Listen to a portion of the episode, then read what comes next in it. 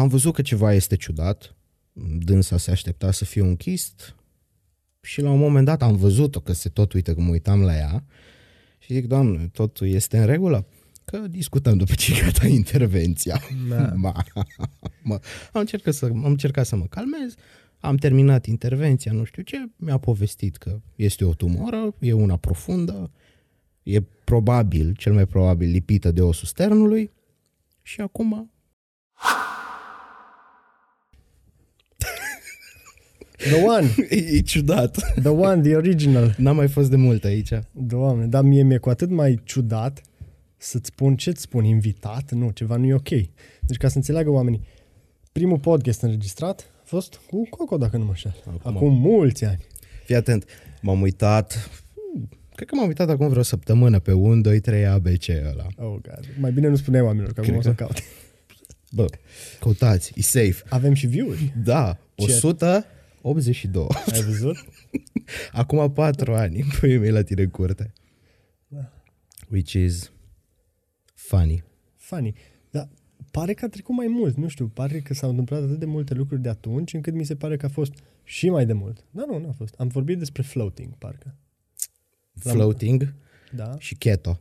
Și keto și dieta. Da, Ok. un pic nice. de keto, un pic de câini pe lângă noi, că umbla, umbla Rocky pe lângă noi, se plimba pe lângă noi. Bă, da, știi cum e? Acum patru ani te, ne gândeam la niște lucruri Da, humble destul de beginnings. interesante. Da, chiar că. Față de Da. acum, chiar că erau niște chestii humble. Humble beginnings. Da, filmat cu GoPro, înregistrat cu microfonul de la laptop. Vezi? Deci, important e să începi. Știi? În multe chestii, important e să începi. Și după aceea, lucrurile încet, încet uh, escaladează la niște șururi, două camere, La legendarele? fără câini. Da. Camere antifonate, nu se aude nimic, bureți, lumini interesante. Ma, improvuim în fiecare zi. Pas cu pas. Da, Și exact. sperăm că până la urmă asta e cel mai important și calitatea discuțiilor. Pentru că de când am început și nu știu dacă a, a fost un episod în care să nu spun chestia asta, uh, pentru mine cel mai mult contează conversația. Contează când mă pun pe scaun în fața unei persoane și vorbim și avem o discuție pe care altfel n-am avea în lipsa microfonelor ăstora. Poate am povestit noi tot felul de lucruri, așa, că, uh, în calitate de prieteni și mai știu eu ce, dar n-am avea o discuție focusată, um, o discuție care să ne ducă, în cel mai bun caz, spre, spre ceva, știi? Cum, cum o spuneam eu tot timpul chestia asta cu, cu pusul căștilor, microfonul, da. experiența în sine, îți elimină, tot, îți elimină tot zgomotul de fundal. Da. Nu mai există niciun zgomot de fundal și atunci poți să te focusezi fix pe omul la care te uiți și să poți niște discuții interesante cu acea persoană. Apropo de microfon și de căști, uh, de asta sunt de părere că unele podcasturi care au apărut acum nu sunt chiar podcasturi, pentru că nu folosesc căști, știi? Observă. Și experiența e cumva... Uh, nu e atât de... de, de nu, nu se produce magia aia între uh, invitat și host și din cauza producției excesive pe care o au, la fel, nu cred că se simte la fel de... de uh, Naturală. n- Confortabil, exact, și natural. Nu, nu curge la fel de natural discuția. Știi? În fine, eu mă bucur că sunt din ce în ce mai multe podcasturi la noi, nu mă înțelegeți greșit, dar uh, era Da. doar o observație. Știi cum e? Că până la urmă, de ce te uiți la un podcast? Adică ți se spune în jurul tău, încearcă să mai tai din social media, încearcă să-ți mai dedici timp pentru tine, încearcă să-ți improvui viața ta personală și nu te mai pierde în YouTube și în tot felul de platforme. Dar până la urmă, oamenii de ce se uită la ele? Oamenii de ce le urmăresc? Oamenii de ce urmăresc anumiți oameni? Cred că e important și ambientul în care se întâmplă și cât de bună e producția lor, dar cred că sunt importanți și oamenii. Adică, nu știu, 85-90% din tot ce se întâmplă sunt oamenii, de fapt. Și Absolut. experiențele lor. Pentru că, uite, eu de multe ori, spre exemplu, dacă vreau să văd un podcast, nu știu, îți dau un exemplu, un exemplu idiot, vreau să văd un podcast cu Kanye West, da? Da. Caut, nu neapărat hostul, îl caut pe Kanye. Unde e Kanye? Mhm, La mhm. cine a fost? Și văd că în fiecare interviu pe care îl are, exemplul Mhm. ăsta, chiar dacă în proporție de 75-80% vorbește cam despre același lucru, există acolo și câteva detalii care pot fi foarte interesante. Mhm. Și um, da, cred că ăsta ar fi un răspuns pentru care urmărim niște podcasturi.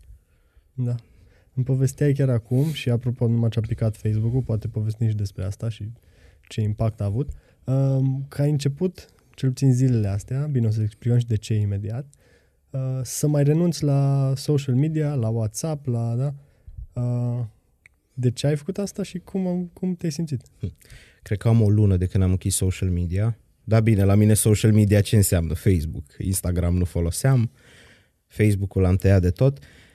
De ce? Um, mă, pe lângă faptul că deja dezvoltam o, un, un, o pasiune, în ghilimele, pentru a da scroll, Mhm.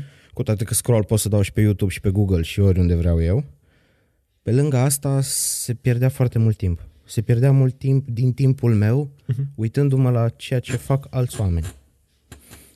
Which is not ok.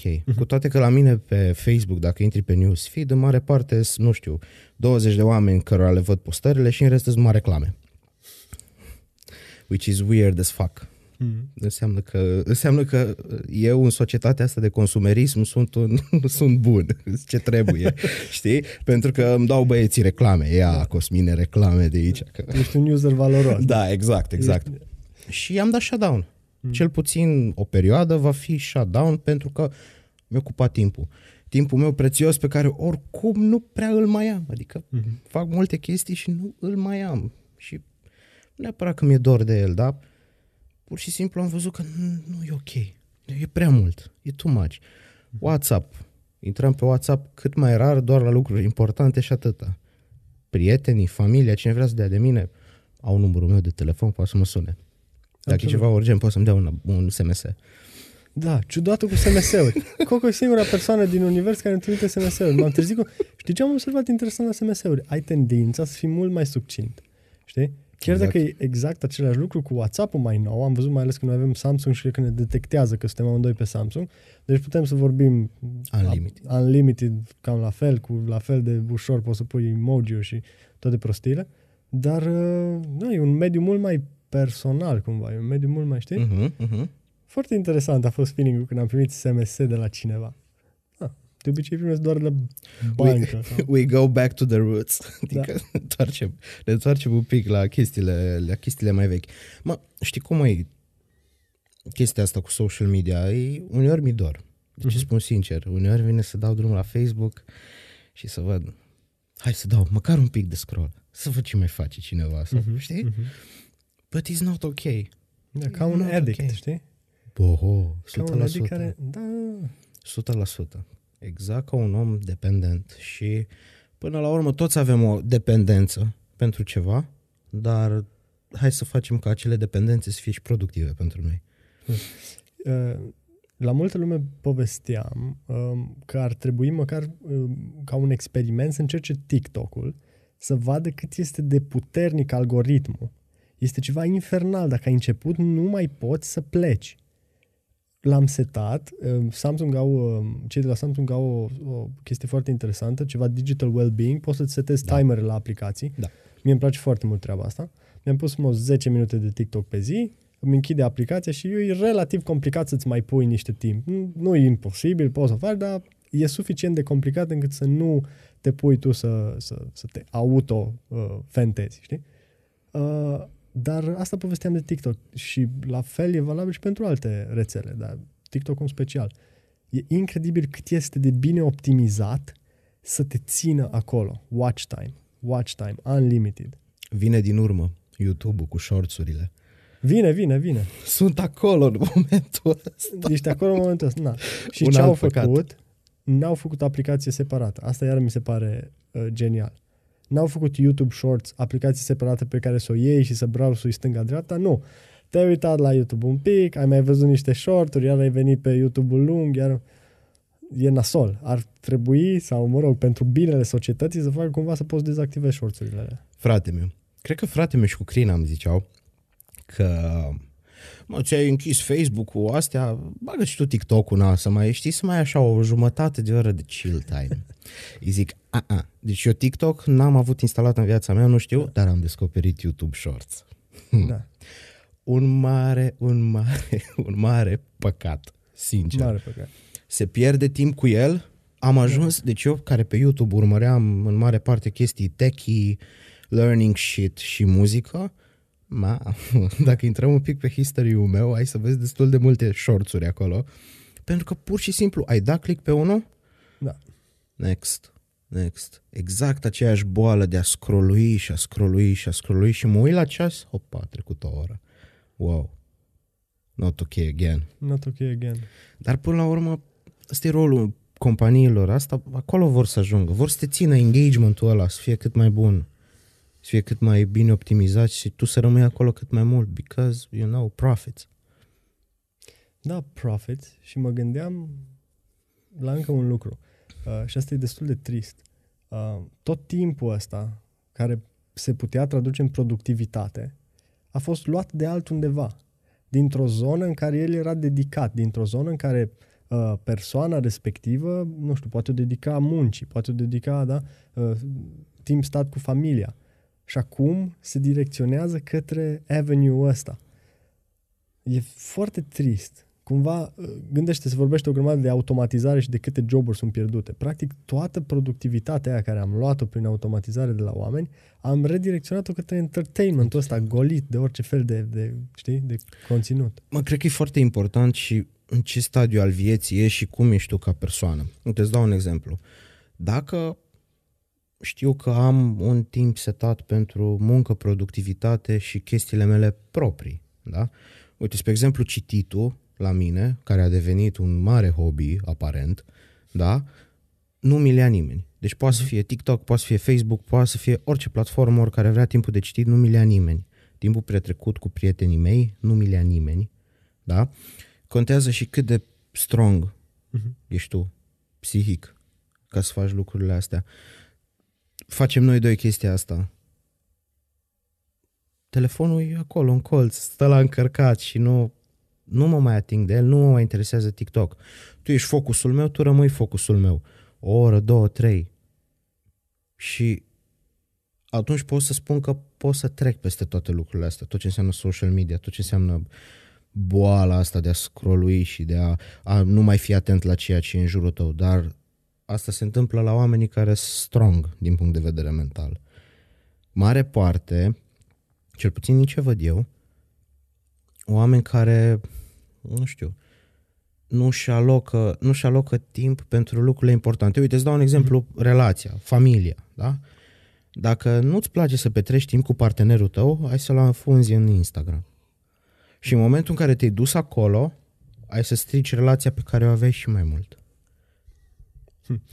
Știi? Uh, Gary povestea, Gary V, povestea că uh, tool-urile astea, platformele astea, whatever, nu ne-au schimbat, ci au scos la iveală cine suntem cu Da. adevărat. Cuplul ăla despre care povestești tu, în care partenerul stă pe social media, n-ar fi petrecut oricum timp împreună, pentru că poate au ajuns într-un moment în care nu... Exact. Dar uh, cred că adevărul e undeva la mijloc. Ai zis foarte bine. Cu atât mai rău va degenera, da? Ge- Relația lor va degenera din cauza statului pe... E opinia mea. social media. Poate alții au alte opinii. Dar opinia mea, asta este, mi-o o țin tare Da. de ea, pentru că am și văzut în jurul meu lucrul ăsta. Mhm. Știi, oameni care nu mai petrec timp de calitate cu persoanele care chiar contează. Not doing that anymore. Intri pe Instagram să vezi unde a fost Dorian Popa ieri. Ah, bravo lui. Unde a fost Dorian Popa ieri? Poți să intru o dată pe săptămână și văd în 5 minute ce a făcut Dorian Popa toată săptămâna. Am dat un exemplu prost cu Dorian Popa, dar ai înțeles ideea. So, hai să petrecem timp de calitate. Dar vezi, atunci ce facem noi acum e așa un mic hack. Pentru că, într-un fel, și asta va ajunge pe social media, da, și cumva trăim acolo, dar în același timp avem și discuția despre care povesteai tu. Știi? Sau, E un mediu, e un mediu în care chiar pot să mă concentrez pe colocutorul meu. Put, discuția asta putem să o purtăm și la ununirii la un suc, de acord? aici sunt într-un oarecare dezacord cu tine.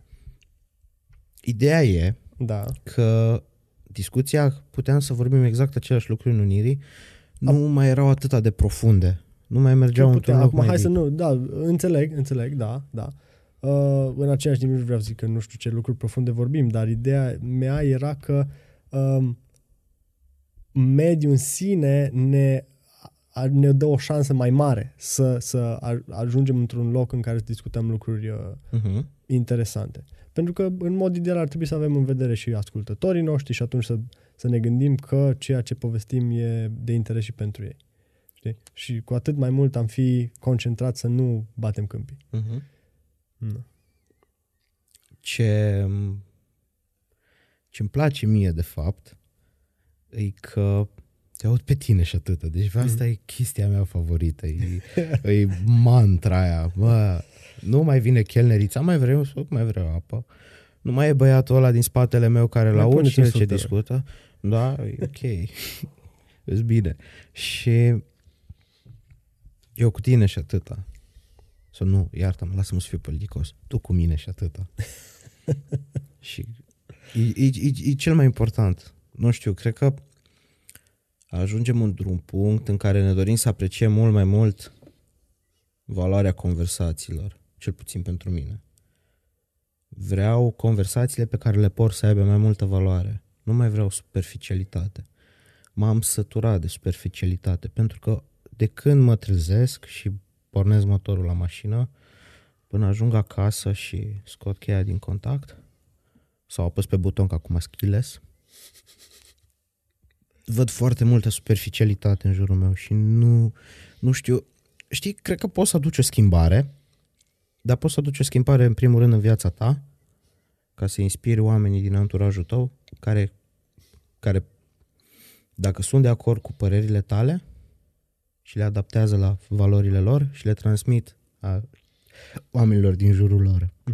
Și atunci poți să ajungi într-o comunitate în care toate lucrurile sunt mai eficiente, nu mai sunt la fel de superficiale, nu mai pierdem la fel de mult vremea. Mă gândeam cum să fac un segue în partea deep a conversației noastre și mă gândeam că ăsta e și momentul oportun să fac asta, pentru că vreau să te întreb dacă vreun eveniment în mod uh, particular uh, ți-a dus și gândurilor spre direcția asta. Mergem, mergem la, mergem la tăietură? Hai să Că vedem noi- că... Nu e vorba numai de tăietură aici, e vorba de, uite, sincer, știi? Da. E vorba de ultimul an din viața mea. Uh-huh. Ultimul an din viața mea a fost un an foarte... A schimbat multe lucruri. Uh-huh. În felul în care gândesc, în felul în care mă comport, Poți să mă iei așa un pic? uh, felul la care mă Atât cât raportez la vrei să lucruri. împărtășești. Cu tine împărtășesc tot, că n-am, n-am o problemă, Da, că dacă suntem mai prieteni. împărtășești și cu câțiva. Știi? Uh, Probabil că o să mai fie împărtășită și cu alți oameni, dar știi cum e? De multe ori trebuie să te gândești, bă, pot să fie o carte deschisă. Mhm. Știi? Și de multe ori, de cele mai multe ori îmi dau răspunsul, da, poți fi o carte deschisă. Pentru că nu este un secret. Adică, poate experiența mea, Mhm. Poate experiența ta, alți oameni se regăsesc în acele experiențe Absolut. le văd, poate învață din ele sau poate le dă o doză de curaj, o doză de inspirație, o, le, le, le dă o, o energie pozitivă, Mhm. which is ok, which is nice, which is good, pentru că nu mai avem parte de lucruri pozitive. Nu, nu mai vezi lucruri pozitive. Cel puțin eu nu mai văd lucruri pozitive. Știi? Da. Și atunci poți fi o carte deschisă să le spui oamenilor, bă, da, am avut un an de căcat. Putem să înjurăm. Absolut. Super. am avut cel mai shitty an. Am avut un an plin de pierderi și un an în care am descoperit multe lucruri despre mine. Am învățat să fiu vulnerabil. Eu nu știam ce înseamnă să fiu vulnerabil. Eu n-am lăsat pe nimeni și nimic să mă vulnerabilizeze. E, e nașpa. Dar în același timp te face puternic vulnerabilitatea aia. Am învățat ce înseamnă stresul excesiv. Am învățat să nu-ți găsești locul, poate. Și în momentul în care nu-ți găsești locul, înveți să te apreciezi mai mult pe tine. Am învățat să îmi pese exact de tot ceea ce înseamnă discuțiile de calitate, să nu mai fiu superficial. Am învățat multe lucruri anul ăsta. Dar ca să ajung în punctul în care să învăț toate aceste lucruri, au trebuit să fie niște factori. Au fost niște zgomote, au fost niște decizii care m-au dus în punctul în care sunt acum. Așa când mă auzi, zici că, mamă, ce revelațiile lui Pește a avut acest om, știi? Dar mă chinui cu ele și azi. Mm. Mă chinui cu tot felul de gânduri, mă chinui cu tot felul de idei, mă chinui cu tot felul de planuri. Încerc să rămân pozitiv cu toate că, îți spun sincer, când îți eu cu mine 90% din cazuri, nu, I'm not that positive human. Mm-hmm. Știi? Mai lași o lacrimă, mai dai un pumn în perete, mai râzi, mai bei un pahar de vin, dar încerci să improvui zi de fucking zi. Asta e cel mai important. Și ce am învățat și cu experiența pe care am avut-o azi, cât e 8 octombrie? Ceva de genul, da. da. Cu experiența pe care am avut-o marți, 5 octombrie, cu această operație, am învățat, bă, și a fost așa un, pot să-i spun un wake-up call cumva. Da, un punct culminant. Și a fost o chestie din care am învățat, bă, trebuie neapărat, neapărat orice ar fi, trebuie să am grijă de mine și de oamenii pe care îi iubesc. E cel mai important și să nu mai pierd timpul. Pentru că nu știi cât timp ai și nu știi cum îl ai. Cu toate că eu încă, deci ideea e așa, m-am operat, tumora, partiul. Deci, da, stai, stai, stai să o luăm uh, un pic mai de la început, că uh, ai, ai trecut razant și n-ai spus niciodată lucrurilor pe nume. Da? Poate mi-e frică într-un fel să spun lucrurilor pe nume, știi? Vreau să te las pe tine. Deci a înțeles oamenii, au înțeles oamenii care au trecut printr-o operație, uh-huh. ai spus acum că e vorba despre o tumoră, dar esențial este să spunem că nu știi încă rezultatul, uh, uh, cum se numește? Uh, biopsiei. biopsiei. Deci da? ideea deci... e felul următor. Uh, uh, hai, să, hai să dăm cu experiența că a fost funny. Deci. Ok. Dacă a fost funny ceva în legătură cu povestea asta, Bă, eu, eu sunt primul care vrea să audă. Bă, a fost funny. Deci, am ajuns la doamna doctor, domnule Butuc, sunteți pregătit? Zic okay. că sunt panicat. Mi-e o frică de mă cac pe mine, vă spun sincer, dacă nu sunt respectuos îmi pare rău. Deci mi-a cerut scuze în fața femeii, cred că de vreo 100 de ori.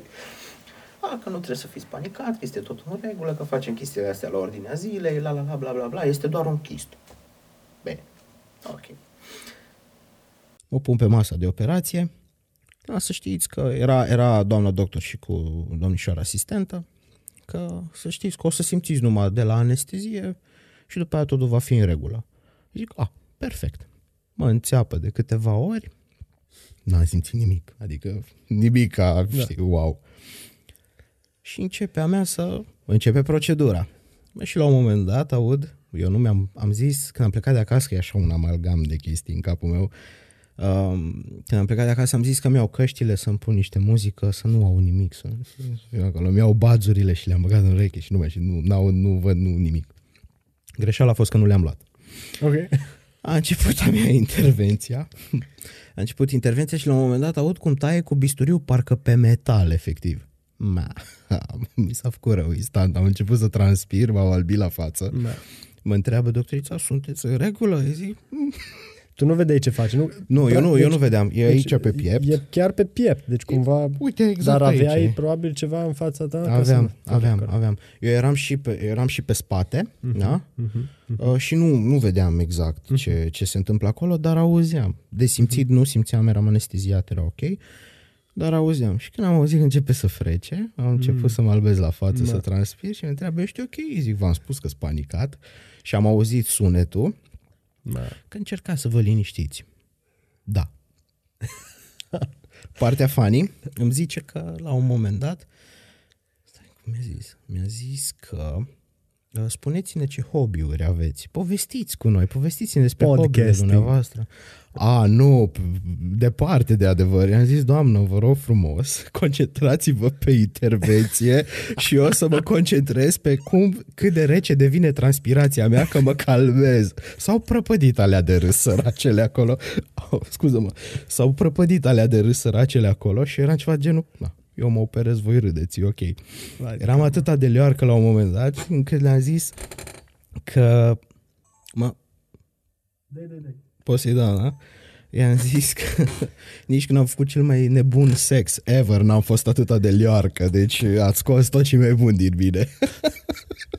De cumva, cumva a fost așa, o, o distracție, cu toate că eu sufeream în timpul ăla. Ok, am văzut că ceva este ciudat, dânsa se aștepta să fie un chist și la un moment dat am văzut-o că se tot uită când mă uitam la ea și zic, doamne, totul este în regulă? Că discutăm după ce e gata intervenția. Da. Ma, mă, am, încercat să, am încercat să mă calmez, am terminat intervenția, nu știu ce, mi-a povestit că este o tumoră, e una profundă, e probabil, cel mai probabil, lipită de osul sternului și acum ducem la biopsie și vedem dacă e nasoala sau e doar benignă. Dacă e benignă, atunci o să trebuiască să mă operez din nou, să o extirpeze pe toată, numai că o să fie o procedură mai, Mm. un pic un pic mai complicată, nu, o să fie o tăietură mai mare, trebuie să ajungă până la os. Nebunii din astea, nu-s doctor, nu mă pricep. Lăsăm specialiștii să vorbească. Mhm. Și așteptăm rezultatul. Da. Dar a fost o experiență în care marți, 5 octombrie, a fost o zi în care am fost stresat, plin de gânduri, dar în același timp am încercat să mă liniștesc. Știi? Am stat cu ai mei, am povestit cu ai mei, am dormit, which is nice. Și na, merge mai departe, adică nu poți, nu poți să stai să te blochezi într-un gând. Nu poți. Ia ce-i bun. Mhm. Ia ce-i bun din toată experiența asta. Că e ceva bun acolo. Știi? Și am, v- nu, că, nu că am văzut, că nu sunt șaman în puii mei, dar știu că orice ar fi și oricum ar fi, lângă mine sunt niște oameni care mă apreciază, sunt niște oameni care îmi vor binele și eu la rândul meu trebuie să dau tot ce mai bun din mine. Știi? Trebuie să dau tot ce mai bun din mine zi de zi oamenilor cărora le pasă de mine, oamenilor cărora mă iubesc și hai să zicem și societății trebuie să dai ce mai bun din tine, pentru că ești într-o societate. Și atunci de ce să mă blochez într-un gând? Da, mă doare operația, da, nu pot să dorm, da, da, da, da, da, da, da. Pot să stau în vârful patului să smiorcăi și să rup Netflix-ul. Bine, cu toate că ieri l-am cam rupt, da, e ok. Po- Poți să mai iei și zile de pauză, dar you have to do something. Poți să stai. Da, păi să știi că am fost în cel mai plăcut mod surprins când noi am povestit să facem un podcast și după aceea mi-ai spus că știi că eu am trecut, tocmai am trecut prin operație și încă nu știu rezultatul. Mm. Și te-am întrebat, ok, vrei să amânăm, vrei să, să așteptăm? Să... Nu, dude, vreau să facem asta, vreau să fie un moment pe care îl batem în cui și să fie... Să fie ceva Wow. wow. frumos, să fie... Știi, îmi, îmi doresc și îmi place foarte mult când am o discuție și cu care duce într-o cumva într-o tentă în care îmbină foarte fain și raționalul și emoționalul, le duce într-un echilibru, știi? Și atunci simt, simt și pentru mine și simt și pentru colocutor, simt că, bă, positive shit, e good, e fine, smile, be happy, bucură-te de ce ai în jurul tău. Bun, tu ai trecut prin evenimentul ăsta traumatizant până la urmă. Da. um, ca să ajungi sau ca să-ți întărești uh, ideile astea, concluziile astea. Sunt curios dacă poate ai un, un răspuns sau un sfat pentru cei care ar vrea să ajungă la aceleași concluzii cu aceeași tărie fără să treacă printr-un eveniment atât de uh, traumatizant. Pentru că nu știu cât de ușor, știi? E cumva un catalizator, e, știi? Un eveniment de, de genul ăsta. Băi, am o vorbă Mm. care o folosesc destul de des și încerc să le transmit oamenilor care îmi sunt dragi tot timpul. Mă, tu, ce vrei? Ce vrei? Vreau să fiu Superman. Bă, ce faci ca să fii Superman? Adică, știi? Ce faci ca să ajungi în punctul în care îți dorești să ajungi? Păi stau în vârful patului și aștept să-mi pice pelerina pe cap. Na, nu o să-ți pice pelerina pe cap niciodată tu ce vrei să faci și ai să vezi că dacă zi de zi pui câte un bob de orez la ceea ce vrei să faci, ai să ajungi acolo. Și atunci to- experiențele astea traumatizante nici nu, nu vor apărea în viața ta. Sau dacă vor apărea, vei trece altcumva peste ele. Pentru că tu știi scopul. Pentru că toate lucrurile astea care se întâmplă, wake-up call-ul ăsta, e din cauza faptului că am băgat mult stres, un stil de viață nesănătos, știi? Și atunci, de ce trebuie să faci și tu lucrul ăsta? Când poți să faci ceea ce vrei. Știi? Eu am făcut lucrurile pe care mi le-am dorit, dar le-am făcut dintr-o perspectivă cumva nu neapărat obsesivă, dar dusă cumva la extrem. Uh-huh. Știi, am zis, eu vreau să fac 10 proiecte de case, vreau să merg la birou, vreau să mai fac încă 7 platforme și eu vreau să fac, vreau să fac, vreau să fac. Am făcut. Dar a venit și cu stres chestia asta. Și atunci toate gândurile, tot stresul, tot anul ăsta pe care l-am trăit, a venit cu domnișoara, wake up call, cu buba, care probabil, a, multe cunoștințe asta mi-au spus. Mi-au spus că, bă, chestia asta s-a întâmplat pentru că corpul tău începe să-ți dea semnale de alarmă. O zice, bă, iau mai ușor. Știi? Da. Iau, iau un pic mai ușor. Deci este cel mai bun sfat pe care aș putea să-l dau oricui, oricând și la orice oră. Ce vrei? Vrei să ai o familie. Vezi dacă ai persoana potrivită lângă tine să faci o familie. Vrei să faci un business. Cum poți să ajungi să faci acel business? Ai o pasiune. Cum îți dezvolți acea pasiune? Vrei să fii miliardar. Ok.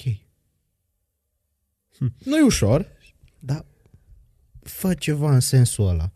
Stabilește, stabilește niște obiective. Eu asta am făcut tot timpul. Hm. Sunt fascinat de un lucru. Uite, zici că asta ai făcut tot timpul o să urmez să te întreb cum uh, ai învățat, de unde ai învățat lucrurile astea, pentru că hai să dăm un pic timp înapoi. Noi ne știm de multă vreme, da? Uh, ne știm din generală, basically, da? Clasa șaptea? Ceva de genul. Câți ani avem Cred că șaptea? 13 ani? Something like that. Da, e ceva timp. Jumătate de viață. Uite, vreau să povestim despre un lucru urmează, va urma, da, peste câțiva ani, momentul în care îl voi da pe Filip la școală. Uh-huh. Și ăla va fi un moment în care va trebui să-mi pun niște întrebări cu privire la așteptările pe care eu le am de la parcursul lui școlar. Filip se va întoarce acasă cu diverse note. Ce îmi va spune asta despre copilul meu? Câte vreme, uite, am în fața mea un bărbat care știu cât muncește, știu cât a făcut în viață și îl apreciez și apreciez modul de gândire, Mersi. dar care în anii de școală, trebuie să spunem, nu cred că e niciun fel de, da? Poți să spui chiar tu. Nu, nu a fost uh, un elev, e, cum să spun, strălucitor, da? Premian cu steluță. Ce voiam eu, scuză-mă că te întreb, uh. dar ce voiam eu să spun acum e că discuția asta e exact contrastul perfect. E E, e, e, e discuția perfectă în care îl avem pe Chiulangiu distracție. Autoproclamat. Da, nu, doamne, n-am nicio rușine, asta, mă asta zic, cu chestia asta. Zic, nu, am încercat să o iau așa, finut, dar nu dar cred nu, că e niciun nu, fel de secret în... Doamne, nu, nu, nu e niciun secret. E, știi cum e? Că vorbeam de contrast. A, îl avem pe Radu, care a învățat și a avut note bune, s-a și distrat, dar a, ai ținut cont de școală și de ce înseamnă învățarea efectivă. Și îl avem pe Cosmin, hai să-i spunem, șmecherașul, nu știu, care a ocolit tot timpul testul la mate, merge și un da. șapte, merge și așa. N-am copiat, să ne înțelegem. Ai luat o notă la BAC, N-am wow, copiat, ceea exact. ce a exact. fost o surpriză pentru toată lumea, cred că inclusiv pentru Cosmin. în fine. Mă, am învățat, da, am da. învățat. Ideea de bază este că nu ai fost ăla care a stat cu nasul în cărți și te-ai Never. focusat să iei 10. Never. Știi? Pentru că așa, așa e o abilitate mai degrabă decât uh, uh, o chestie care vine de pe urma uh, studiului sau whatever. Dar e o abilitate să iei numai 10. În fine, dar nu asta era discuția. Ce am vrut eu să punctez și te las să revii este cum să mă uit eu și cum, să, cum să-l conduc pe fiul meu când va veni vremea, spre ce să-l îndrept? Spre o, uh, cum să spun, spre un parcurs din ăsta al școlii focusat pe lucrurile care se învață acolo și pe uh, a face cât mai bine lucrurile impuse de către profesori sau pe altceva? E o discuție super faină asta și îmi place. Din punctul meu de vedere, sunt foarte bucuros că am fost la un liceu de top. Nu am fost topul liceului de top, dar am fost la un liceu bun, cu profesori buni, cu oameni care îți iau din libertate și știu când să-ți dea libertatea. Domnul Milin, proful nostru de română, un oricât, oricât, uh, oricât de drac eram eu pentru el, omul ăla va rămâne pentru mine un om special ever, forever. Și știi de ce? Pentru că a știut să vadă, sunt fer convins, poate n-a spus-o niciodată, dar a știut să vadă oamenii care sunt cumva deștepți, inteligenți, dar nu-i tot ce materia, și oamenii care într-adevăr nu știu nimic. Și chiar cu adevărat nu interesează uh-huh. și nu se dedică. A știut să vadă a știut să vadă un om care chiar are potențial și un om care nu are potențial, că să fim sinceri, chiar există oameni care nu au potențial, adică trebuie, să avem, trebuie să avem de toate în societate. Și nu este o problemă lucrul ăsta. Că mai departe omul ăla nu știe să, să-și dezvolte anumite abilități, e strict problema lui. Dar revenind la, la liceu, că eu mă duc în toate părțile, eu cred că un copil, în primul rând, dacă provine dintr-o familie cu educație, cu posibilități financiare și toate cele, eu cred că și acel copil trebuie să facă un avans, să meargă la un liceu de top. Deci eu chiar cred lucrul ăsta. Pentru că cel mai simplu e să ne uităm un pic în trecut și să vedem ăștia care au fost la niște licee, hai să le zicem mai slabe, da? Nu vreau să fiu rău, dar e realitatea. Și care au fost la liceele de top. Ba, am fost 5 la liceu de top. Cel mai, cel mai simplu exemplu. Limba română, clasele 9-12, domnul Milin, 6 pe linie. Cosmin Butuc. Bacalaureat, 9.25 la limba română, Cosmin Butuc. Știi? Am avut un profesor bun. Am știut și eu să învăț. Dar a contat ce se întâmplă în școala aia. A contat mediul în care sunt. Da, asta e. Deci, practic, colectivitatea, cum îi zici tu, de top, contează Știi? iarăși foarte mult. Pentru că um, aceeași materie, dar poate se predă altfel, în primul rând, dar colegii cu care înveți materia respectivă da, și profesorii care ți-o predau sunt uh, cei mai importanti. E altceva, e... Mă, oricât de mult, oricât de mult spunem că nu contează cumva puterea asta financiară și cât de înstărit ești ca om, bă, contează. Ajungi într-un punct în care contează pentru că o vezi copilul ăla care vine la școală și părinții lui au o mentalitate și gândesc niște lucruri. Și în acel colectiv e important. Chit că ești la generală, chit că ești la liceu, chit că ești la creșă. Contează și ce e în spatele acelui copil. E foarte important ce e în spatele acelui copil. Și când te duci la un liceu de top, nu vor fi toți, dar preponderent vor fi oameni care au o anumită mentalitate. Cel puțin eu asta am observat. Și este important și copilul la ce anturaj își alege. Și cum învață, pentru că tu știi foarte bine, am fost în niște anturaje de toate felurile, de la, și acum să o dăm pe aia dreaptă, de la stat la net, de la 9 până la 12, 6 la 12 la școală, Radu, alternatorele, da, ok, merg acasă, da, până la, bă, hai să învățăm la mate, că trebuie să învățăm la mate, că trebuie să luăm testul, că, știi, am rămas corigent, adică, what the fuck.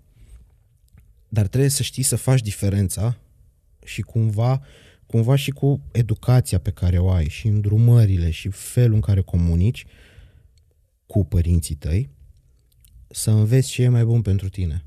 Eu n-am să regret niciodată faptul că stăteam la net și mă jucam poker. N-am, n-am să regret asta niciodată. Și că făceam o sută de absențe. N-am să regret. Momentele alea în care eu am stat cu niște oameni, nici nu pot să le spun toxici, dar care aveau alte interese, să stau să mă joc poker cu ei, bă, eu am învățat de acolo. Eu am învățat ce înseamnă să pierd un ban, să fac un ban, că nu jucam pe bani, evident, și nu e nicio rușine lucrul ăsta. Am învățat ce înseamnă toate lucrurile astea. Și am știut că pentru viitorul meu nu sunt benefice. Am lăsat la o parte. Chiulitul. Chiulitul cred că a fost una din cele mai bune chestii care mi s-a întâmplat. Și știi de ce? Pentru că în clasa noua mi-am luat-o de la ei mei, rău tare de tot. Am rămas corigent la fizică, uh, am avut vreo 130 de absențe într-un semestru și ăla a fost momentul în care ai mei au aflat. Am avut niște discuții foarte nașpa cu ei, pentru că e dureros ca părinte uh-huh. lucrul ăsta, dar am învățat că trebuie să le îmbin pe amândouă. Niciodată, niciodată n-am putut să mă focusez pe un singur lucru. Să zic, bă, mă școală și atâta. Nu. Mai facem și niște poker, mai facem și niște școală și cred că toate astea adunate m-au adus în punctul în care sunt. Pentru că eu și la facultă. Deci eu la facultă, patru ani de facultate, eu colegii mei aproape nu mă cunoșteau.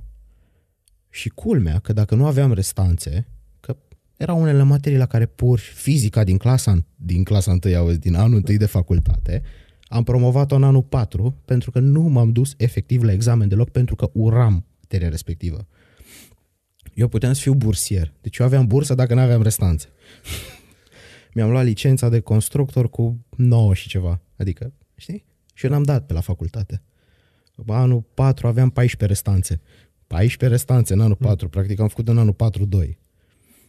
Dar în momentele în care eu nu eram la facultate, da, citeam. Mă întâlneam cu niște oameni cu care puteam spor niște conversații la care să învăț ceva. Aflam lucruri. Îmi dezvoltam anumite abilități. Uite, asta vreau să te întreb, că hai să nu mă întorc atât de înapoi la liceu și la general și la whatever și să facem comparația cu unde au ajuns cei cu 10, unde au ajuns cei cu 6, cum ai zis tu pe linie.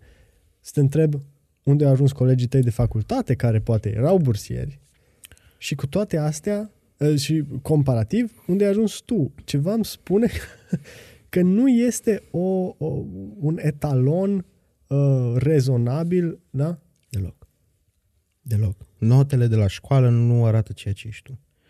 Ceea ce ești tu arată ce faci în afara mediului de învățare.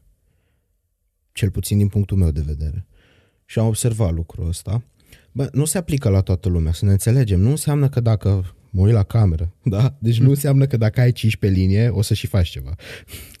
nu înseamnă asta. Nu. Pentru că tu poți să ai 5 pe linie, da?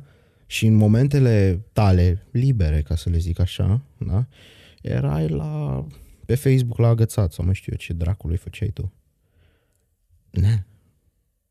Nu o să ajungi unde trebuie. Este important ce faci în timpul liber, ce în afara mm-hmm. acelui mediu, ce faci tu ca om?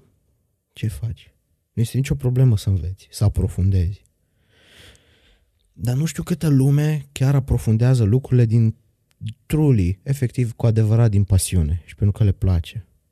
Pentru că ai să fim serioși, în clasa 12 nu știi ce vrei de la viață când te duci la facultate. Prea puțină lume știe ce vrea. Și atunci trebuie să îți dezvolți mai multe skill seturi și să ai aptitudini mai variate. Alea sunt lucrurile care te vor duce într-un punct mai bun. Și lăsând asta la o parte, contează foarte mult anturajul pe care îl ai, familia pe care o ai, susținerea financiară pe care o ai. Mamă, deci sunt atâtea lucruri și un mix de chestii pe care tu ca om, ca individ, când stai și mă asculți pe mine, tu poți să-mi auzi povestea mea, dacă îți place ce auzi, poți să mergi și să o adaptezi la anturajul tău, la educația ta, la skillurile tale, la valorile tale, să le adaptezi la ceea ce ești tu ca om, dacă vrei să ajungi într-un punct sănătos al vieții. Dacă nu, eh, dă skip. Mai departe, că... Știi? Deci e, e un amalgam de multe lucruri. Faine sau mai puțin faine, dar este un amalgam. Și tu ca om trebuie să știi să ți le organizezi și tu ca om trebuie să știi care ți prioritățile. De asta unii au 10 și câștigă 2000 de lei și alții au 6 și câștigă 2000 de euro. Ei, știi? E, totul e în funcție de ce faci și ce înveți. Pentru mine, asta, pentru mine personal asta a fost cea mai importantă chestie. Anturajele mele, oamenii cu care m-am înconjurat, ce am învățat de la cei oameni și ce am învățat eu singur când des eu cu mine. Ce am învățat? Când am intrat pe Google, ce am scris? Da? How to do the best sex of your life sau how to develop a new skill. Ce am făcut? Știi? Am dat un pam, Epic. pam. Și Nu. Și nu poți să spui că m-am distrat, adică știi foarte bine. Clubăreală toată ziua, e, cluburi. Deci la un moment dat, în clasa 11-a, ții minte perfect și n-o să uit niciodată, deci în clasa 11-a nu mai îmi doream să merg la școală, că mă gândeam când ajung la les cinema vineri și sâmbătă. Să mergem să luăm masă, să luăm sticla de drambuie și de vodcă și să ne distrăm și să dansăm, să-l ascultăm pe Pepe în decor. Dau un exemplu. Dar asta se întâmpla. Dar eu am știut să învăț din lucrurile astea. Știi? True. Eu am știut să învăț. Eu văd mulți oameni în jurul meu, de vârsta noastră, care sunt tot la fundul gropii, dar rup epicul. Aia. Nu lipsește epicul din viața lor, never ever. Și e realitatea. Când faci lucrurile astea? Cu ce scop faci lucrurile astea? Multă lume, spre exemplu, îmi zicea, bă, că tu nu mai știi să te distrezi. Bă, dar eu făceam ce faci tu la 25 de ani, eu făceam la 16. I'm sorry. I'm sorry. Nu mai pot să le fac acum. Eu acum îmi doresc să-mi fac o familie, vreau să cresc profesional, vreau să devin cea mai bună versiune a mea. Nu mai am timp să stau la șaturi. Nu mai vreau să fac asta. Adică fac asta. O fac o dată pe lună. Sau o dată la două săptămâni. Sau cum îmi permite timpul și cheful pe care l-am. Dar sunt într-un punct în care am dezvoltat niște abilități și un skill set în care îmi permit să mă duc la Epic o dată la două săptămâni. Dar la care merge săptămână de săptămână la Epic, sincer să fiu, i-aș recomanda să sâmbătă, în loc să ducă la Epic, să bage niște Java sau nu știu. Să bage niște editare video, cum strâng gunoiul mai eficient. Nu știu, ce vrei tu, ce-ți place ție. Știi? Pentru că până la urmă, tu nu trăiești pentru seara aia. Tu trăiești pentru restul săptămânii. Iar, sincer să fiu, cred că, cel puțin la ce văd eu în jurul meu, poate mă înșel, m-aș bucura să mă înșel, marea parte a oamenilor așa trăiesc. Deci când mă duc în genul ăla de anturaje și așa, pentru asta trăiesc. Hai să zicem că mâncă pateu, dar merg la epic. Eh. Eh. Not ok, din punctul meu de vedere. Și sună dur. Sună foarte dur lucrul ăsta și multă lume nu cred că înghite chestia asta. Deci aia ce vorbește asta, știi? Bă, na, e părerea mea. E felul meu de a fi. Dacă îți place, bine, dacă nu, 180 și... Go, davai. Go, davai, că nu... N-are rost, nu trebuie, nu trebuie, nu trebuie toată lumea să te asculte și nici tu nu trebuie să asculti pe toată lumea. E simplu. E fain. Chiar e fain. Am dat, am trecut prin toate nebuniile posibile. Da, nu, mă gândeam acum având în vedere că ai opinii bine conturate și uh, zdravene, să te întreb ce părere ai de toată povestea cu pandemia, că, na, nu știu, uh, nu, nu mi-am propus să fac asta și na, ultimele două episoade despre asta au fost și cumva vreau să, să, să, să ne îndepărtăm de subiect măcar pentru Mhm. o perioadă de timp, dar acum mă văd cumva obligat să o fac, pentru că m-ai făcut curios dacă omul ăsta are așa uh, opinii uh, puternice pe anumite subiecte, sunt curios ce părere are și despre subiectul ăsta. Fii atent. Ți-o dau pe aia sinceră, cu tot ce înseamnă pandemia. Putem să vorbim de pandemie din punct de vedere al unui om care, sau a doi oameni, că suntem doi aici, care nu sunt specializați, n-au studii, n-au absolut nimica în domeniul ăsta? Absolut. Sau putem să vorbim pur și simplu ce părere avem noi, cu toate că aș încerca, adică nu că încerc să le evit. Uite, am niște discuții la birou, în sensul în care, wow, că de ce nu te-ai vaccinat? Dar tu de ce te-ai vaccinat? Bă, se creează niște tabere din alea în care eu sunt la mijloc și vine să le spar capul la toți. Realmente. Pentru că, fraților, be human first. Fiți oameni întâi și ascultați de ce ăla nu face aia și după aia vină și dă în cap la celălalt că tu nu mai poți să ieși la uh, San Marzano să mănânci o pizza de căcat în puii mei, da? Că ăla nu s-a vaccinat, pentru că nu ai ideea. La noi în țară se face un marketing atât de prost. Bă, deci ia- mie mi se pare extrem de prost marketingul la noi și pe lângă faptul că e prost, e copiat la ce se întâmplă în vest. Știi?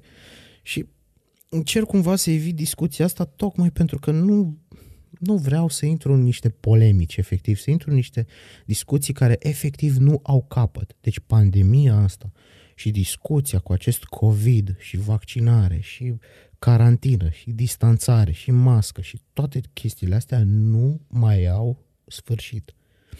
Deci eu sunt fer convins că dacă ne-am pune acum să discutăm despre pandemie, până mâine dimineață nu terminăm. Pentru că fiecare are niște păreri care sunt fondate, nefondate, auzite pe grupuri rusești de pe Facebook, auzite la ProTV, auzite la OMS, auzite la nu știu unde. Cel mai important e să faci ce crezi tu de cuvință că e cel mai bine pentru tine. Punct. Trebuie să ai o datorie față de societate, că până la urmă și chestia asta cu vaccinarea, eu o văd și ca pe o datorie civică față de cei din jurul tău, știi? Uh-huh. Dar până la urmă, atâta timp cât eu sunt închis în casă, care iară e o chestie așa cu... La șapte jumate mă duc la PECO și nu dau COVID, dar la 8 și 5 dau COVID la PECO. Știi? E cu dus întors. Eu cred că problema cea mai mare e efectiv spiritul nostru civic și educația noastră. Punct. Și atât. Hmm. Poți să protejezi oamenii din jurul tău și vaccinat și nevaccinat? Poți să dai COVID și vaccinat și nevaccinat? Am exemplu. Prietena lui frate mi-a făcut COVID vaccinată. A stat 5 zile cu frate meu în casă, da. vaccinată, pozitivă de COVID, s-a întors, s-a întors la părinții ei pentru că a ieșit pozitivă, frate meu de 8 zile, tot negativ iasă, nevaccinat. Știi? Da. Și din păcate știu din ce în ce mai multe povești din astea și cu oameni vaccinați care au ajuns în spital, da. E... Prieteni apropiați. Uh, e, da. E dureros ceea ce se întâmplă, e... Mi se pare interesant că, nu știu, pot, putem spune oamenilor, tu... Eu nu sunt vaccinat. Tu nu ești? Nu. A, parcă știam că ești. Nu, eu nu sunt vaccinat. Ah, ok, ok. Că mi se părea că ești din tabăra, că iarăși știu mulți oameni de genul ăsta, din tabăra oamenilor vaccinați, care totuși m- sunt conștienți că ceva nu e în regulă, că se întâmplă anumite Știi, uh, e chestia abuzuri. E chestia aia de, mă, eu, eu nu m-am vaccinat pentru că etapa în care sunt eu în viață și toate vorbind de anul ăsta uh-huh. și lucrurile care mi s-au întâmplat, sincer, dacă aș sta să pistonez și pe ceea ce se întâmplă, mă vaccinez. Nu mă vaccinez. Cred că aș da în colaps, îți spun sincer. E... Și nu mai vreau. Ce am de făcut? Trebuie să port mască. Ok. N-am voie să ies după ora 8? Ok. Bine. Hai să vedem partea plină a paharului. Cosmin are voie să iasă după ora 8 din casă că nu e vaccinat. Ok, Cosmin va lucra la platforma lui în timpul ăla. Și nu o să ducă la Epic. Good. Good. Nice. Partea plină a paharului. Știi? Care e perspectiva ta până la urmă? Au. Care e perspectiva ta până la urmă? Simplu. Mm. Și pentru mine cel puțin, ține-o pentru tine. Și așa am creat o grămadă de ură cumva în jurul nostru. Ură, hate, distanțare socială. Dar jur că am ajuns într-un punct în care nici măcar nu ne mai distanțăm fizic. Am ajuns să ne distanțăm psihic unii de alții. Hmm, foarte bine punctat. Da. Am ajuns, poți să ajungi într-un punct în care poți să strici prietenii pentru că eu m-am vaccinat și tu nu. What the fuck? Despre ce vorbim aici? Da, pentru că povestea asta este foarte puternic ideologizată. Da? Nu vezi, nevaccinații sunt niște proști, niște da. needucați, da. niște suboameni, da. știi? Și în același timp trebuie să ne gândim că sunt o mare majoritate din populație. Nevaccinat. Așa că la fel cum americanii și-au dat seama că o mare parte din populație e uh, alienată și votează cu Trump și va vota în continuare uh, republicani, nu știu unde vom ajunge și noi, că vom ajunge tot în zona aia în care cumva uh, o să arătăm cu degetul și o să mm. începem să creștem din ce în ce starea de nervozitate a persoanelor respective, ceea ce e foarte trist, să ai așa o scindare puternică în populație. Crezi că se caută lucrul ăsta? Mm. Vezi, uite, eu am mai tot spus chestia asta. Mai întâi voi prezuma incompetența înainte de o uh, intenție meschină. Cred că este pur și simplu vorba despre o incompetență la mijloc care ne conduce pe calea asta. Ești optimist. Mi-e greu să nu fiu, pentru că altfel ar trebui să cred o grămadă dintre teoriile conspirației și nu vreau să fac asta. Înțelegi? Nu, sunt foarte multe lucruri care dau cu virgulă și care dau cu virgulă din cifrele lor. Știi, când te uiți pur și simplu la prima Doesn't sursă, add up. știi? Mhm. It doesn't add up.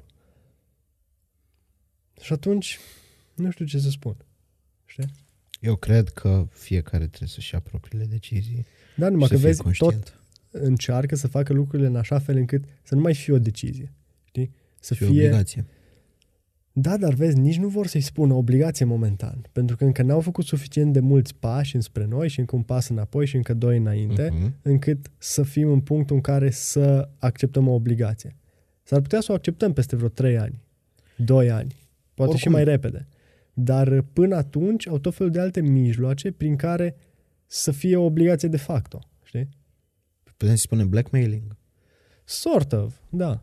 Un Adică, șantaj din ăsta Care e profesional. logica să poți merge undeva doar vaccinat și nu și cu testul negativ, de vreme ce este deja, nu, toată lumea e conștientă de faptul că poți să împrăști boala vaccinat fiind. Știi? De, chestia asta nu are niciun fel de logică. Mai am o chestie foarte tare care îmi place să îmi place să o spun și le mai spun. De obicei le spun colegilor chestia asta. Îi mai aud, stau pe calculator. Nouă știre. Se scumpesc abonamentele la parcare în Timișoara. Pa. Wow, wow, că de ce? Că la la la, că nu avem locuri de parcare, că nu știu ce. Știi ce le zic? Ia-ți o pancardă și un marker și du-te în față la primărie sau la prefectură și scindează acolo cât vrei tu urlă acolo cât vrei tu. Dacă ai o problemă. De ce vii și îmi spui mie, care nu sunt organ, care nu, nu am competențe de așa ceva, n-am nicio putere de decizie, realmente n-am nicio putere de decizie în sensul ăsta, tu te la organul competent. A, păi n-am încredere în el. Păi, de ce n-ai încredere în el? Că tu l-ai votat. Tu l-ai acolo. Hm. Asta e puterea noastră de decizie, votul. Acum întrebarea e dacă votul contează sau nu, dar hai să nu intrăm în asta. Eu vreau să Ce cred că voiam eu contează. să spun, și eu sunt de părere că contează. Într-o țară ca România, cred că nu contează. Um, adică, na, nu că România e nu știu ce țară, dar oricum stă mult mai bine decât majoritatea planetei. Adică, să fim Da. serioși, nu știu dacă ne dăm seama că suntem într-o situație privilegiată, totuși, Mhm. foarte bună la, la noi în țară. Și eu cred asta. Da, inclusiv dacă te duci spre vest, libertatea pe care ți-o oferă țara noastră e la un nivel mult superior față de uh, multe state civilizate Exact. din vest. Uh, așa că putem fi mândri de treaba asta. Uh, ce am vrut eu să spun e că eu cred că totuși discuția, inclusiv discuția pe care colegul tău avea cu tine, poate să fie importantă pentru dialogul social pe care îl avem. Că așa el îți spune ție, tu mai spui la alții și așa mai departe. Uite, poate o povestești într-un podcast ca ăsta să ajunge la și mai multe oameni, la, la, la și mai multă lume. Um, cred că Asta e primul lucru, e prima unealtă pe care o avem. Dialogul dintre noi și de bine de rău, vezi, social media amplifică dialoguri de genul ăsta. Bro, știi care e ideea? Dialogul pe care îl avem să fie unul competent. A, a, cred că acolo e problema, de fapt. Da, da, vezi, uite că ai spus și la început cu, uh, când am început discuția cu pandemia. Um, experții au ajuns să ne conducă, da, um, toate aspectele din viața noastră. Cine sunt experții ăia? Știi? Până la urmă, asta era ideea de democrație și de uh, vot care poate fi exprimat de orice persoană. Uh, inteligența colectivă. Okay. Pentru că altfel ajungem într-un punct în care eu, de la putere eventual, voi putea spune că tu nu ai competența necesară să te pronunți și să votezi uh, aspectele astea. Voi putea spune că opinia ta nu e la fel de valoroasă și n-ar trebui luată în seamă. N-ar trebui să votezi, n-ar trebui să spui, n-ar trebui să te las. Ar trebui să-ți îngrădesc libertatea de exprimare cu privire la subiectul ăsta. Ar trebui să te cenzurez. Vai, mă faci să Știi? par tiran. Și atunci, de asta revin și te întreb, ar trebui ca doar persoanele informate, doar experții să poată discuta anumite subiecte sau ar trebui să le lăsăm uh, oamenilor opțiunea, posibilitatea, da, libertatea de a-și exprima gândurile cu privire la orice subiect? într-o lume ideală, care nu există, nu. Deci ar, fiecare om are dreptul la orice opinie vrea el, indiferent cum e. Butuc Cosmin the Communist. Tiranul. A, nu, nu, știi care e ideea? Ideea e că... Promovator de utopie. Utopie, da. Dacă am trăit într-o Ok, lume într-o ideală, lume ar fi ideală fain. nu. Ok, bun, am Uh, notat. Și în lumea în care trăim, deci, tu eu, ești avocat. Și vine Cosmin, Radu, paragraful ăla din codul penal, am citit eu pe Facebook, pe un grup, că este nu știu cum și nu știu ce. Nici nu pot să-ți dau un exemplu competent, că nu sunt. Um, eu nu sunt de acord cu prostiile pe care le vorbiți voi. What?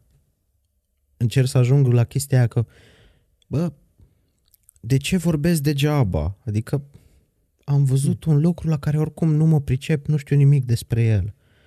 Că Da, mă hai- duc mai departe. Și am un vin răspuns și, pentru asta. și vin și Lasă. zic, Radu, uite, am văzut chestia asta. Ce părere ai tu despre chestia asta? Dăm și părerea ta. Dăm și părerea ta, dăm și părerea ta, dăm și părerea ta, îmi iau și eu părerile mele. Și atunci ajung într-un punct în care pot să spun că sunt competent. Eu cred că așa ar trebui să comunicăm. Și nu că sunt tiran, că nu sunt tiran, frate. Adică, tocmai am vorbit că am avut revelațiile vieții în puii mei, știi? Și positivity și, oh, și frumos și așa și hai să, hai să iubim, știi? F- Nu lua, nu lua numai din anumite locuri. Ia de peste tot. Și atunci vină cu ceva competent. Atunci vină și spune că de ce sunt mai scumpe abonamentele la parcare. Sau mai știu eu ce, alte discuții și subiecte.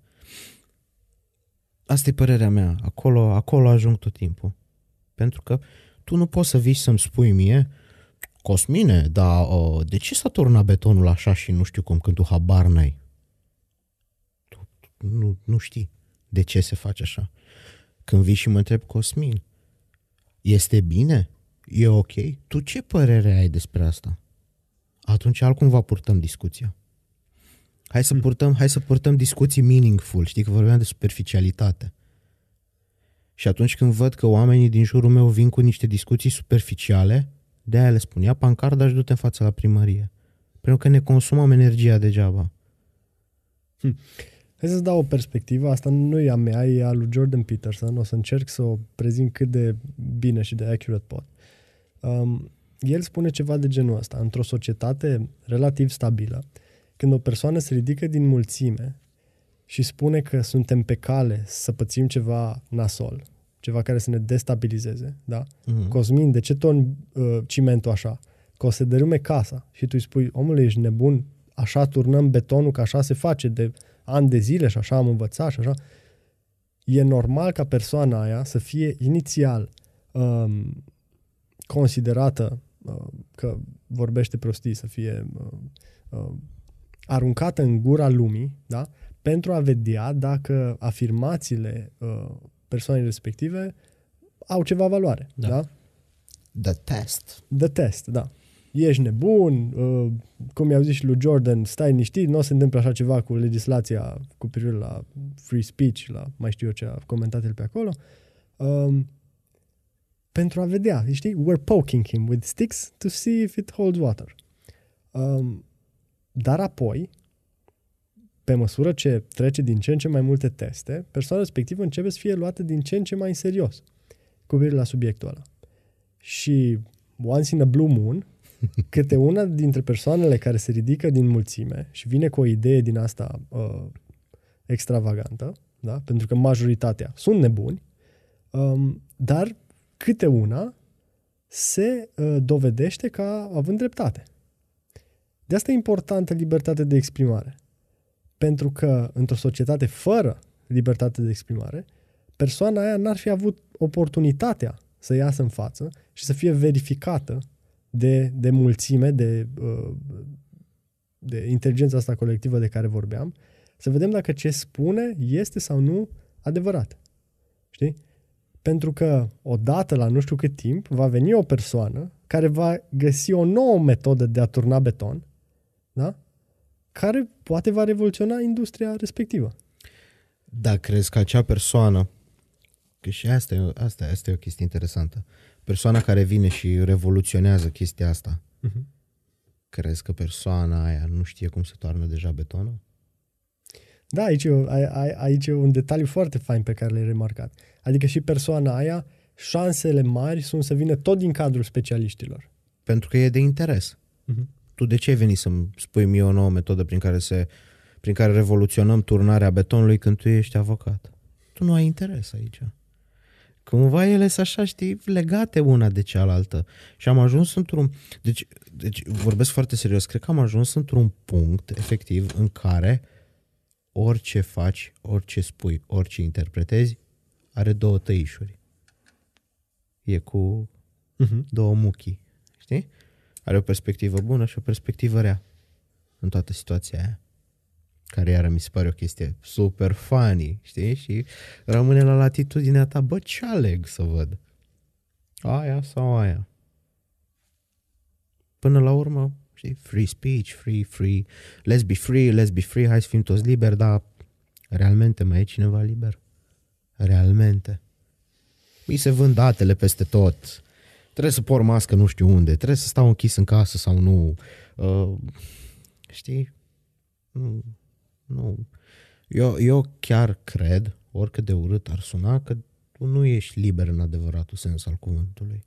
În momentul în care ajungi liber, se provoacă orice fel de revoluție sau război sau mai știu eu ce.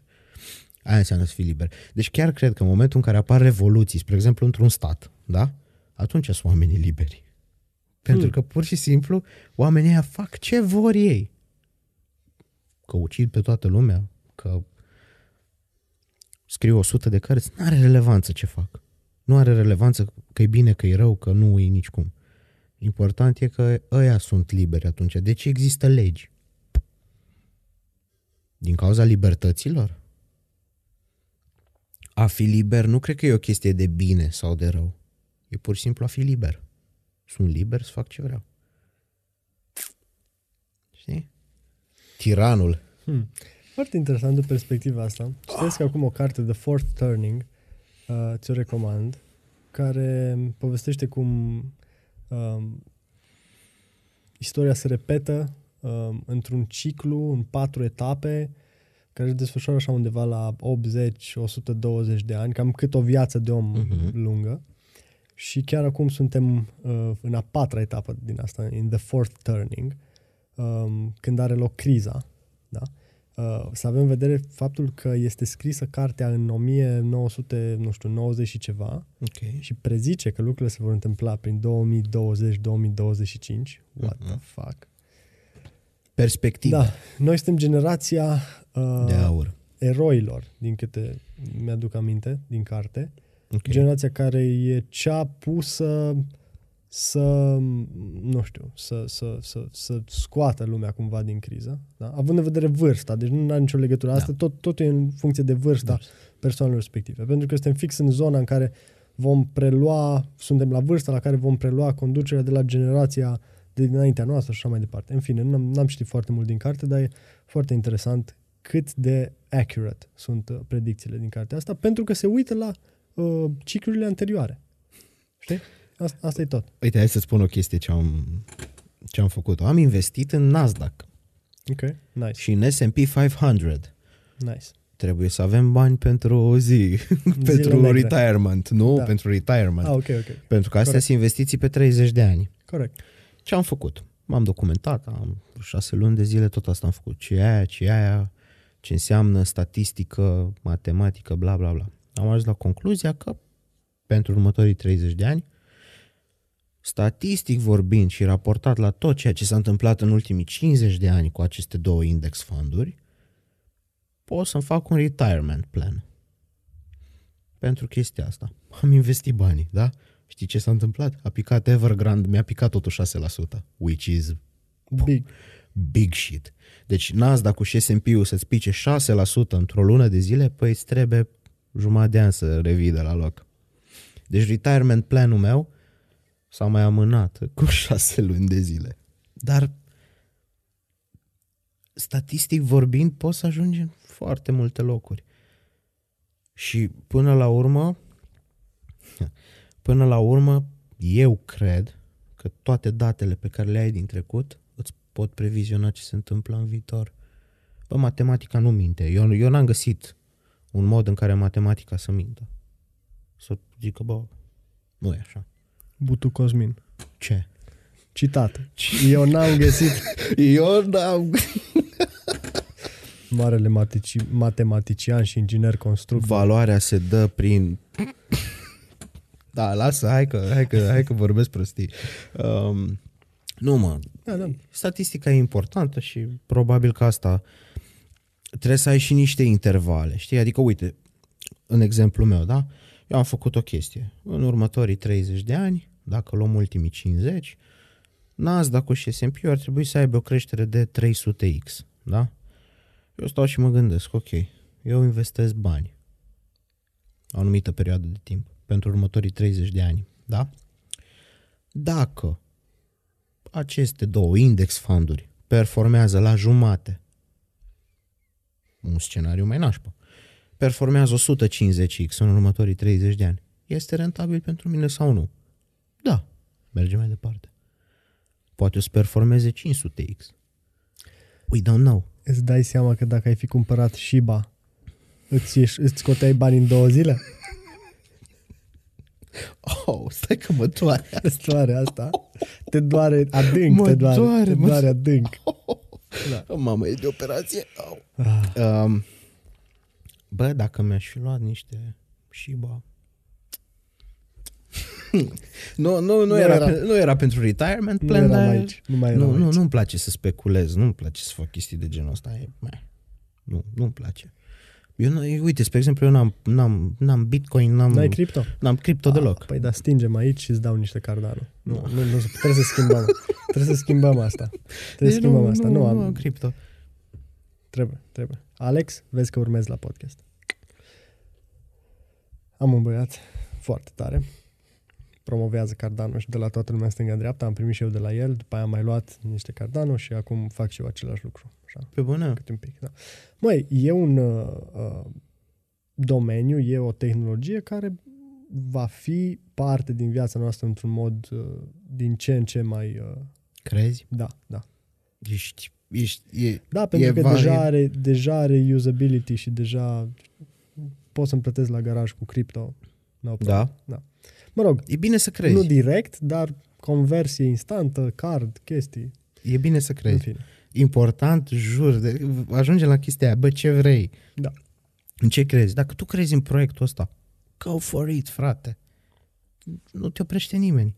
Dacă tu crezi, bagă, dă bagă, poți, fă, învață, crește. Nu te oprește nimeni în România anului 2021, dar în România lui Coco, tiranul, 2025.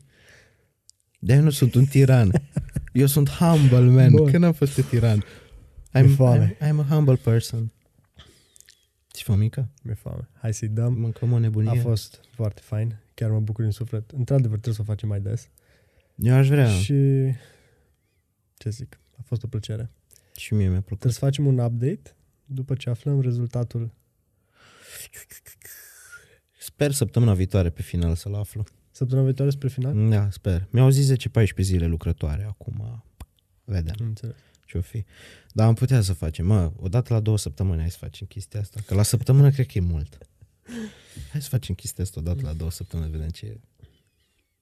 Ce sunt discuții faine. Ne dăm, ne dăm, ne dăm reset. Nice. Știi? Positive shit. We try. Sper că te-am inspirat cu poveștile astea de viață. Super. Hai, salutare la toată lumea. Ne vedem în episodul Pace. următor.